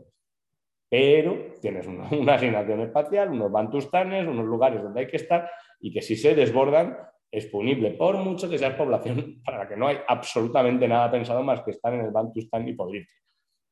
Digamos que eso, salvando las diferencias, pues es un poco el destino de, por ejemplo, de, la gente más joven que se está incorporando al mercado laboral. Es como un golpe de suerte en Instagram y monetizar lo tuyo, o fundamentalmente ser triturado por un mercado laboral que directamente no, o sea, para eso está, para jerarquizar, para poner, para ponerte a pies de quien tengas que pagar el alquiler o para, básicamente es el modelo de sociedad financiarizada sin un patrón de, disrupción fuerte como, como, era en su día la industria. La industria fue muy ambivalente en su generación de, sea, por un lado, por supuesto, destruyó comunidades, ecosistemas a más no poder. Por otro lado, generó otras nuevas relaciones sociales. Eso llamamos la clase obrera industrial, pues era la nueva relación social que generaba la industria. Esto no genera absolutamente nada. O sea, esto genera modelos de dominio cada vez más duros para poder mantener los mismos, los mismos beneficios. Eh, no, se, no se lea esto como una nostalgia del capitalismo industrial, que no lo es, pero sí que hay que, o sea, sí que conviene separar mucho las dos, las dos cosas. Yo que sé, por ejemplo, es evidente que uno de los fracasos del New Deal de posguerra norteamericano fue el querer meter, volver a meter a las mujeres en casa después de que habían estado trabajando, entre otras cosas, en toda la industria de guerra en Estados Unidos. la foto icónica esta de Juanita la aviadora de Sister Wicked, eso, en la industria de la aviación americana mujeres indicadas. Eh, bien, eh, bien, eso no va a volver, no pensemos en ello como tal, pero sí que seamos conscientes de, que no es exactamente el mismo modelo de dominio capitalista. Es decir, que es que esto no tiene ni un, o sea, digamos, esa contradicción social de que había con el modelo industrial, no, no, eh, y que es el origen de todos los, si se quiere, de todas las equivocaciones posibles de los sindicatos, de los, de los movimientos obreros en aceptar un determinado tipo de, intercambio de, de, paz social, de tranquilidad por recursos, consumo y todo eso, es que ese intercambio ya no se va a producir, porque es que no hay una contraparte que te vaya a dar absolutamente No sé si me explico. Entonces, eh, eh, es algo a desarrollar mucho más porque son visiones un poco preliminares, pero que de última instancia nos llevan bastante lejos en modelos que ya no son los que, los que conocíamos. Y yo creo que, bueno, no sé, sí, sí, claro. una cosa, que yo creo que una de las cosas principales es que uno de los retos a los que se va a enfrentar todos los movimientos ecologistas, ¿no? O sea, en el sentido en que al final todo este ciclo de capitalismo verde lo que también viene es a sostener esa balanza o nanoquiebra de todo el ciclo eh, inmobiliario. Entonces, eso, bueno, y, en, último término, pues este sistema a través de la separación de la vida de este sistema de propietarios. ¿no? Entonces, yo creo que es una responsabilidad también en ese sentido como muy grande, porque el, no ser capaces de, vislumbrar, digamos, esta forma de, dominación a través de este tipo de, prácticas verdes va a ser también la que sostenga eso, bueno, ese nivel de disposición y, y de alguna manera el sostener este ciclo, ¿no? Por eso como que traíamos también esto de la sociedad que lo construye, ¿no? Que, que es fundamental. Porque es, o sea, que somos capaces de romper nosotros mismos con esas formas también de posesión y de, replantear otras formas de organización a partir de eso, o si no, también formaremos parte ¿no? de, Totalmente. De, Totalmente. mecanismo. O sea, a ver, la, la, cuestión Ahora no es tanto, o sea, greenwashing que se decía en su momento, eh, ahora se ha convertido en una necesidad gigantesca de validación de la actual fase del capitalismo en sus eh, en unas contrapartes realmente que ahora se buscan pero son inventadas. O sea, realmente más allá de como ejercicio de lobbying ecologista que me parece perfectamente respetable, además me parece muy bien, además creo que debe continuar ese, nivel de lobbying, no estoy en absoluto, sea, sea este, esto entendido como una crítica, pero es evidente que no es suficiente hoy, que desborda las, porque claro, la interlocución que está haciendo eh, Larry Fink, CEO de BlackRock, cuando dice esta es la mayor eh, realocación de capital de la historia del capitalismo, pero para eso necesitamos las cuentas claras. Claro, ¿quién hace esas cuentas? Los movimientos ecologistas. No, que no le quepa ninguna deuda a nadie. Otra cosa es que se presten a hacerlo, que salten por el camino, por los, eh, en el camino salten por los aires, se reconfiguren nuevas formas, que se van a reconfigurar. O sea, no hay duda tampoco por, eso, porque es demasiado potente el, el, el selgo ecológico del momento como para que de repente desaparezca de la conciencia, ¿no? Pero, pero es muy posible que los movimientos ecologistas tal y como los conozcamos salten por los aires por esa presión o sea, porque lo que están diciendo es, os necesitamos para validar este modelo de, acumulación. Pues ahí, claro, tienen el problema de que, de que vaya a validarlo en tanto ecologista, pues va eh, traicionando el rol, siquiera el rol clásico de, voz de la madre tierra, que sea señalado el ecologismo. Bueno, pues en ese caso lo estás, lo estás traicionando. Eh, pero, es decir, el saber suficiente como para envolver una maniobra digamos, pues puramente acumulaciones, que tampoco las finanzas lo ocultan, quieren hacer negocios, quieren hacer negocios. En los términos en los que lo han venido haciendo, no menos, o más. Que no, Es que necesitan hacer más y no desaparecen. Es que no, entonces, quiero decir, en ese sentido la situación es apasionante y ofrece un montón de vías de intervención. Pero es importante deshacerse de algunas remoras que son, que son impedimentos realmente ahora mismo, a la hora de valorar la situación. Hay tres cuestiones en el chat, no sé si tenías alguna. Eh, justo si visteis el fin de semana salió una entrevista a Xavier Pastor, el que fue presidente de Greenpeace España hace, hace muchísimos años, que era una entrevista eh, de fractura del movimiento ecologista, ¿no? Era un ataque a todo ese movimiento ecologista nuevo que está en contra de la implantación masiva de eólicas, eh, contra la implantación masiva de, de la energía solar, precisamente que que en esa idea, bueno, que habría que haberle preguntado qué es lo contrario de eso. Es decir, lo contrario es permitir que se pongan mm, eólicas en todos los rincones del país y que todos, los campos, todos los campos del país se conviertan en, en parques, en parques solares, ¿no? Y, y, la, otra, la otra cuestión a lo mejor que estaría bien es eh, como es tan evidente que los fondos Next Generation en sus grandes cifras van al IBEX 35, es decir, es algo que se se tardado en demostrar tres cuartos de hora desde que salieron los fondos Next Generation, quizás sea interesante mirar las pequeñas cantidades de los Next Generation. ¿no? Es decir, que precisamente son todos esos, eh, se veía muy bien en los, en los, fondos diseñados por el gobierno vasco. ¿no? De repente empezaban a aparecer partidas de 350.000 euros para un programa de mejora de dinero. Es decir, como ese, ese proceso de validación, que 350.000 euros para el IBEX no es nada, pero eso aterrizado en tejidos eh, eh, de, consultoría social y, demás son fundamentales. Eh, pasa esto, Isidro, porque luego ya entramos en el tema del extractivismo y una pregunta que, quería formular Antonio. Bueno, a ver, eh, por la parte. A ver, eh, eran cuántas eran dos preguntas. Era la primera. Con, La- entre así, los modelos. dentro del propio ecologismo y Hombre, que. El, el enfrentamiento, bueno, que ya está de alguna manera que ya estaba de antes. Eh, quiero decir que, eh, aunque solo sea por la interpretación que están haciendo los más jóvenes al movimiento ecologista más mayor y la incapacidad para dar una sola respuesta, en el momento en el que se está incorporando más y más y más gente a, digamos, el campo del, del ecologismo, ahora mismo el ecologismo está desbordado.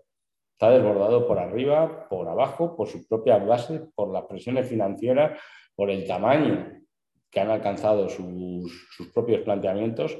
Y claro, es que ahí lo que hay que decir es que, bueno, esto, estaba, esto tocaba haberlo revisado hace 10 años, no ahora.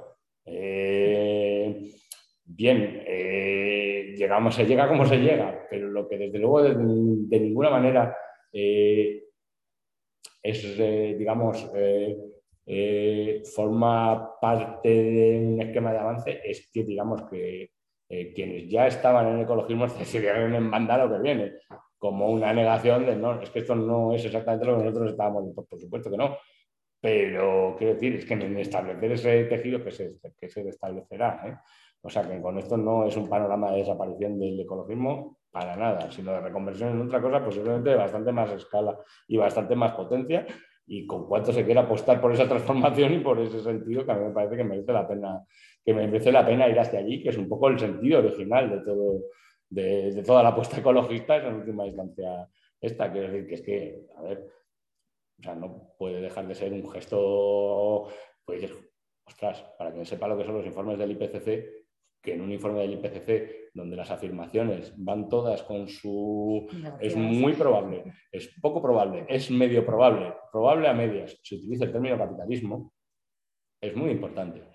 Es muy importante porque también dentro de la propia comunidad de científicos más hard, pues es que hay gente que lleva 30 años dándose contra un muro. Entonces, por a poco que lleves 30 años pidiendo a los gobernantes y los gobernantes pasando de ti olímpicamente y diciéndote que, que tal, digo, como colectivo, el colectivo de los- la gente que escribe el IPCC y con el espíritu en el que lo escriben, ¿no? Como de demanda fuerte a, no, no, o sea, aquí la ciencia, ¿no? Y eso debería haber bastado, no ha bastado, no ha bastado, porque el capitalismo hace mangas y capirotes con eso. O sea, como muy bien, perfecto, otra ideología de acompañamiento, que se ponga aquí en la cola y tal.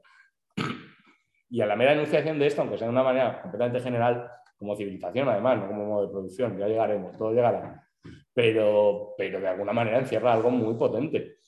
Los científicos son la voz del Estado, en última instancia. Eh, son los que acreditan que tú has hecho tu carrera de 10 años de meteorología y puedes hablar de esto. En última instancia. O sea, no se me explico. O sea, que ahí hay una brecha, que hay que hacer una, un diálogo entre las ciencias naturales y el espacio más de los discursos políticos o las ciencias sociales. Y luego con los fondos Next Generation, o sea, yo ahí soy realmente pesimista. El- o sea, primero que van a llegar efectivamente en la Next Generation, porque al paso que van, o sea, creo que han llegado a 6.000 millones eh, y por supuesto ya están amortizadísimos desde el punto de vista político, es decir, el gobierno del PSOE ya ha invertido cuatro o cinco veces el dinero que no ha llegado. Eh, entonces es que ya es una cosa como que está en un estado de achicharramiento casi ya evidente. Sobre lo que pueda gotear, pues es que el problema es que Iberdrola y Telefónica tienen capacidad de licitación, entonces sea lo que les apetezca que gotea Iberdrola y a Telefónica.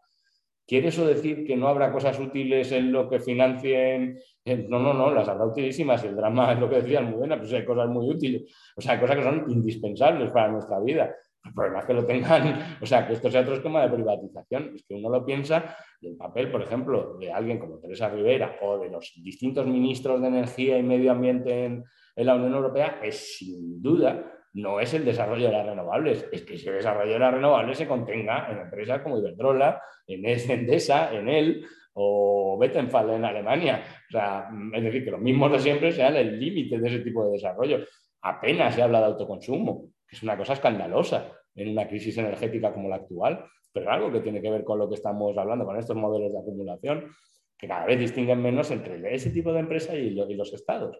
eh, la crisis energética se está viendo. O sea, que no esté ya encima de la mesa, eh, ojo, que, o sea, que puede ser un programa perfectamente tecnocrático el autoconsumo, pero no lo está encima. No, no, no, nadie dice que las ciudades, no, tú no puedes poner una placa solar.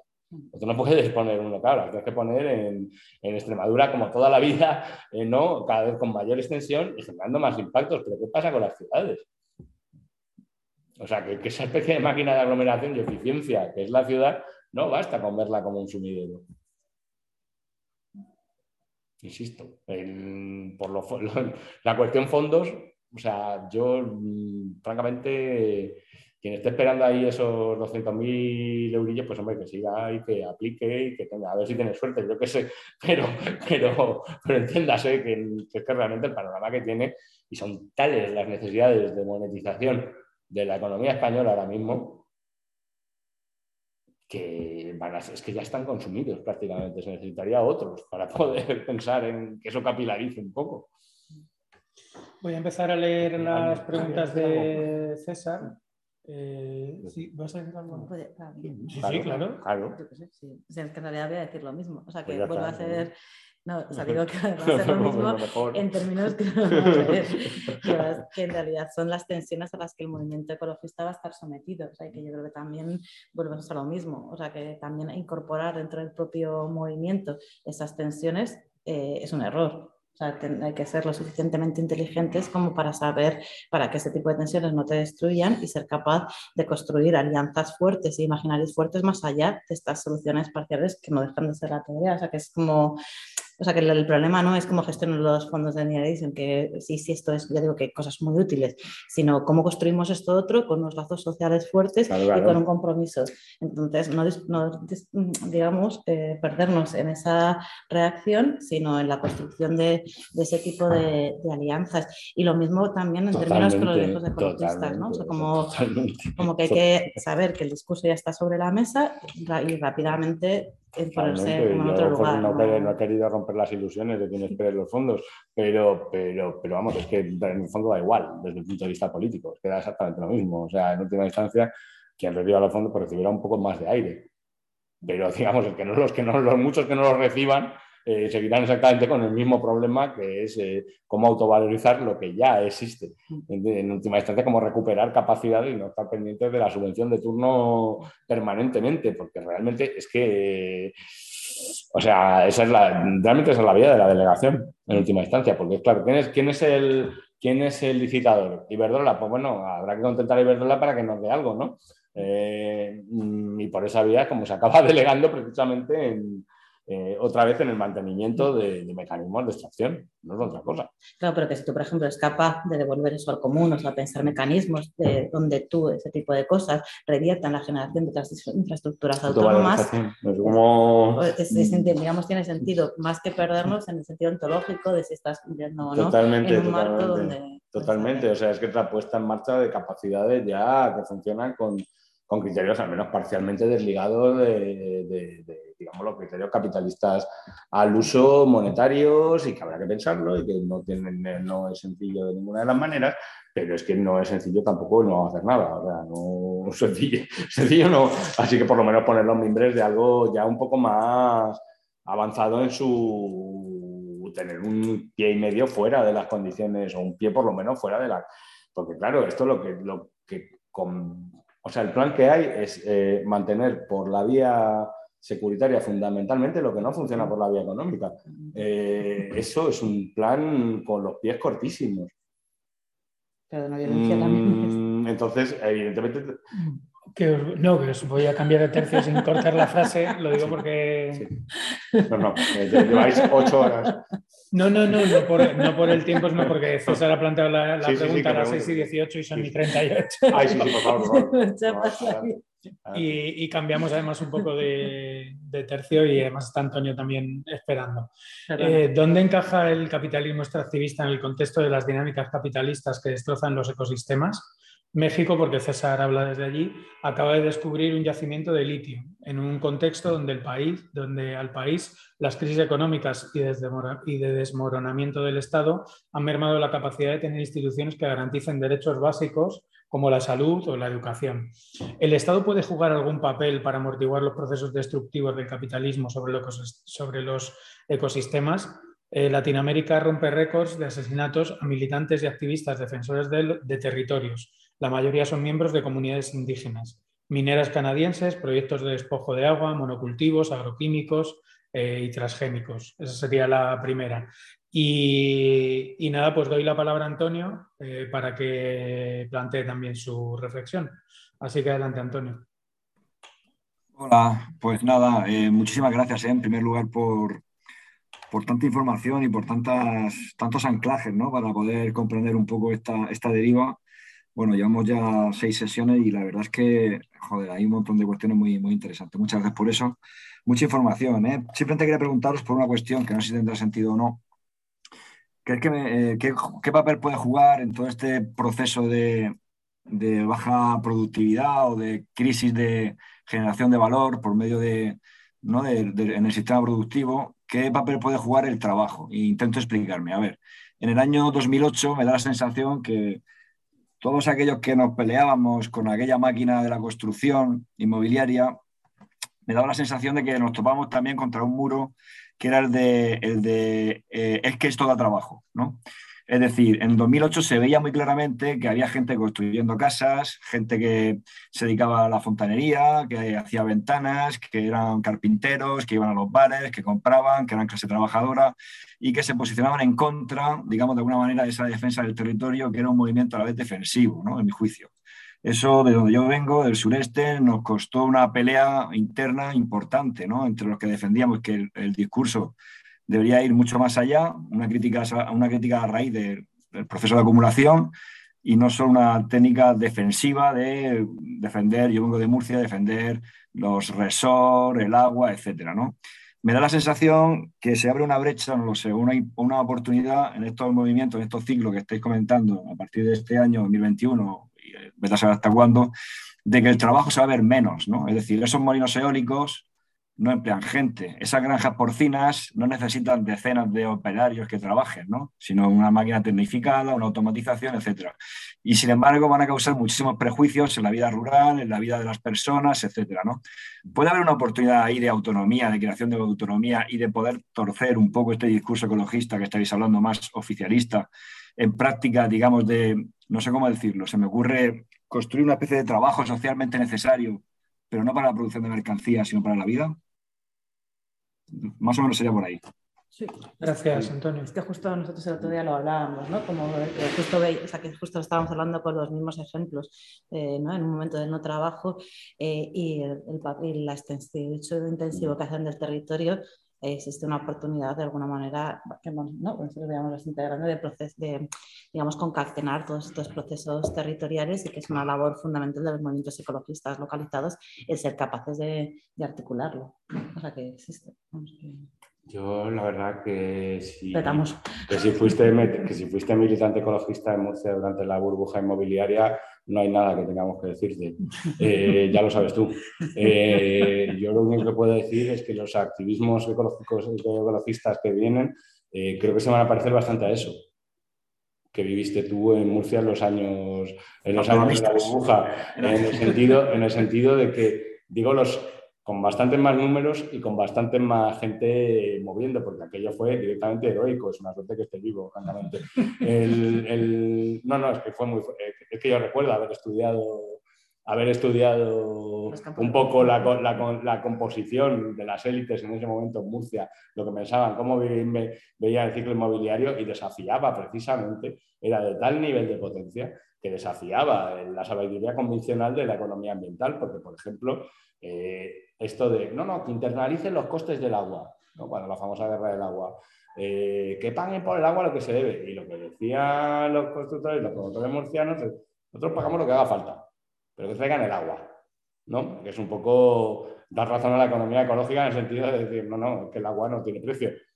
El clásico ejemplo límite que pone la economía ecológica de cuánto vale el último lince, cuánto vale esa unidad de agua que compra, que compra, que necesita sí o sí el promotor murciano para hacer el campo de golf. No sé si me explico, ¿no? Eh, mm, lo digo bastante serio, ¿eh? o sea, creo que, creo que el tipo de luchas que realmente son, ya han sido eficaces para el ecologismo han sido las luchas, las ancladas, lo que, lo que ha dicho, ancladas en el territorio, ancladas en unas condiciones concretas, porque ahí es cuando entran menos los, los desvíos, si quieres, intelectuales y ideológicos, ¿no? Eh, es donde realmente no se puede separar la suerte de un determinado tramo de territorio con la suerte de su gente, con quien vive ahí, con el tipo de prácticas que se realizan. Las macrogranjas es el ejemplo del nuevo modo de producción, sin más. O sea, zonas vacías donde no hay nadie para contestar, que hacen un uso de recursos absolutamente salvaje con unas externalidades que no se pueden ni contar, pero es que resulta que no hay nadie ahí para ponerse. Y no hay trabajo. Fundamentalmente. Y ya, no es, y ya no van con el cuento del trabajo, porque es que, es que ya da igual. Si es que ya no queda gente allí para trabajar tampoco. O sea, es ya post todo, ¿no? Pero habría que pensar... Bueno, es inmobiliario. Es inmobiliario, efectivamente. Mm, lo que que en este caso, pues bueno, hay una producción de, tal, pero que si uno lo piensa, ese, esa es por, o sea, realmente cuáles son exactamente eh, las ventajas que se ponen ahí para que salga rentable mandar eh, carne a Pekín y a Shanghái a 10.000 kilómetros eh, así, una detrás de otra. pues es evidente que es, una cuestión de costes ambientales, de costes sociales y de que tú realmente no estás calculando bien en esos sentidos, no estás calculando bien lo que estás haciendo con el territorio. ¿no? Alguien ha mencionado lo de la mina de litio en el extractivismo sí, la americano. Otra, América Latina, claro, es que América Latina es una movida, o sea, es una movida diferente. ¿eh? tendríamos que tener un programa específico para hablar de, de, de, la cuestión latinoamericana, porque claro, es decir, mm, esto, esto, que estamos hablando es muy desde la perspectiva del sur de Europa, ¿eh?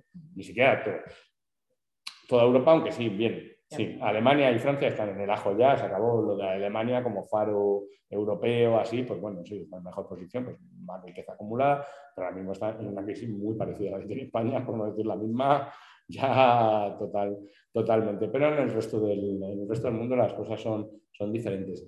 Eh, capitalismo sigue siendo tan extractivista como siempre. El mercado de petróleo eh, ha cambiado porque cambió el día que Putin y el príncipe Bin Salman, que lleva el petróleo en Arabia Saudita, la empresa esta pública Aramco, que es la más grande de, todo el mundo, decidieron que se iba a jugar a la baja y no solo a la alza, al alza. En ese momento estalló la competencia, claro, en su momento lo hacían para arruinar las explotaciones de fracking americano, pero de, paso es la competición con, con, las fuentes no fósiles de energía. Claro, se juega por precios bajos, no por precios altos esto es el ABC de la competencia. Lo que pasa es que ha pillado a todo el mundo con el pie cambiado. ¿Qué ha sucedido? Que todos esos capitales pues, han transitado hacia el gas natural, hacia el cobalto, el litio, es decir, todos aquellos componentes de la batería para el coche electrónico. Hoy leía que, que básicamente las plantas de refinado de litio en el mundo están en China. Entonces, quien quiera una mina de litio sabe que está sustituyendo a, mina, a China en la parte de abajo de la cadena productiva. Es decir, no compite contra China, compite contra el Congo. O sea, es decir, aquí habrá varios intentos de la mina de litio de Ciudad Real, bueno, porque se sepa que eso no es, no quitarle competencia a la China, es quitarle, digamos, competir con, con, los países que producen estas cosas, que son fundamentalmente africanos, y están todos los suministros controlados por China, y sobre todo que es que las plantas de, de, refinamiento de, litio, cobalto, etcétera, etcétera, para baterías están todas en China.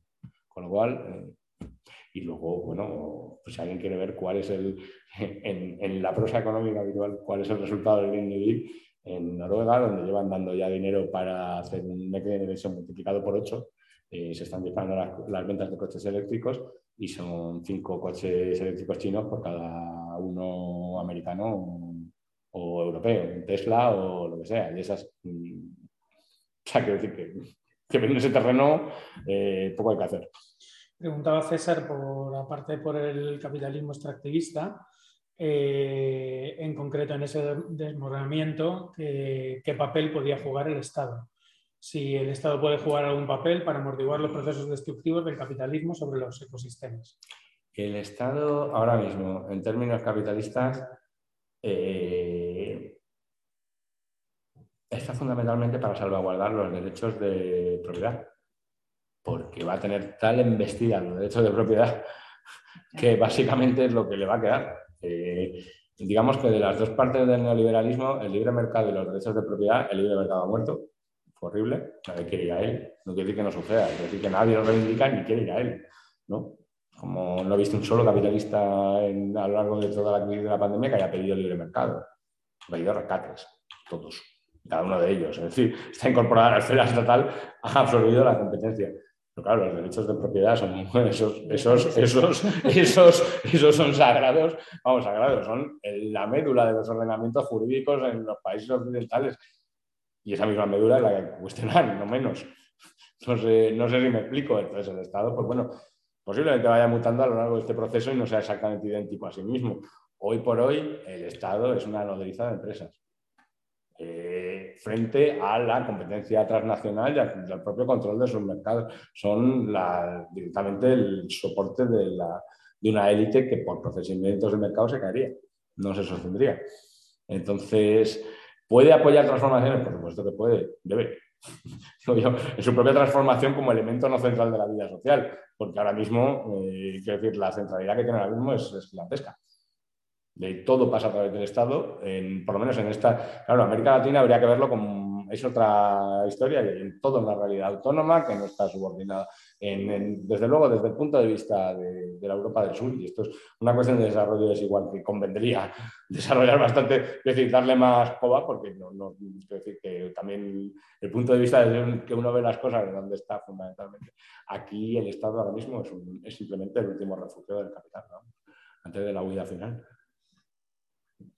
Muy bien, hemos, vamos, he puesto en el, en el chat eh, un texto de Paca Blanco precisamente con este debate sobre nucleares y, y, renovables y luego también, bueno, la noticia de Motor Pasión, que seguro que es una web que todo el mundo todo el, todo el, todo el día navega, que, donde se anunciaba la primera gran fábrica de baterías de litio de Europa que ha anunciado Alemania pues, para intentar precisamente. Sí, sí, sí. Bueno, mm, pues no lo mandarán a refinar a China. No lo, va, no lo va a lograr, pero bueno, que es un poco la, la idea. Eh, no sé si queréis comentar alguna cosa más, no, Isidro.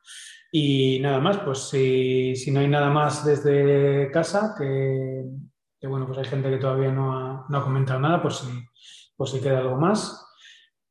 Y si no, pues iríamos cerrando esta sesión que cierra también el, curso.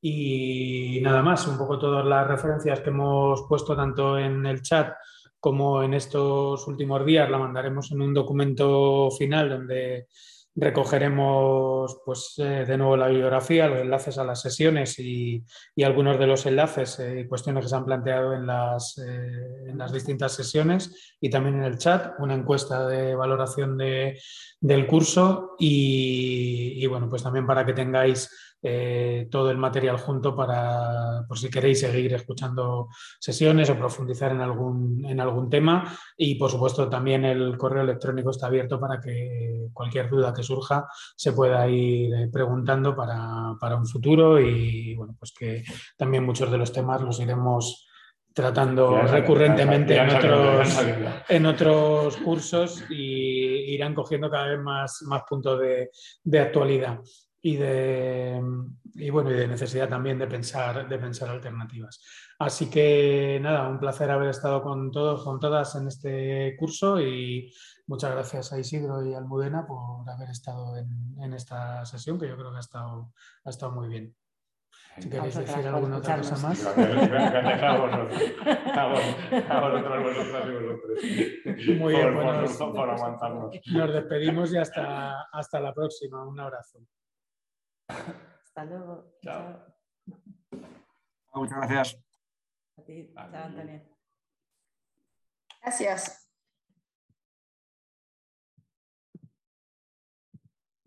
Gracias, gracias. Saludos desde México. Muchas gracias.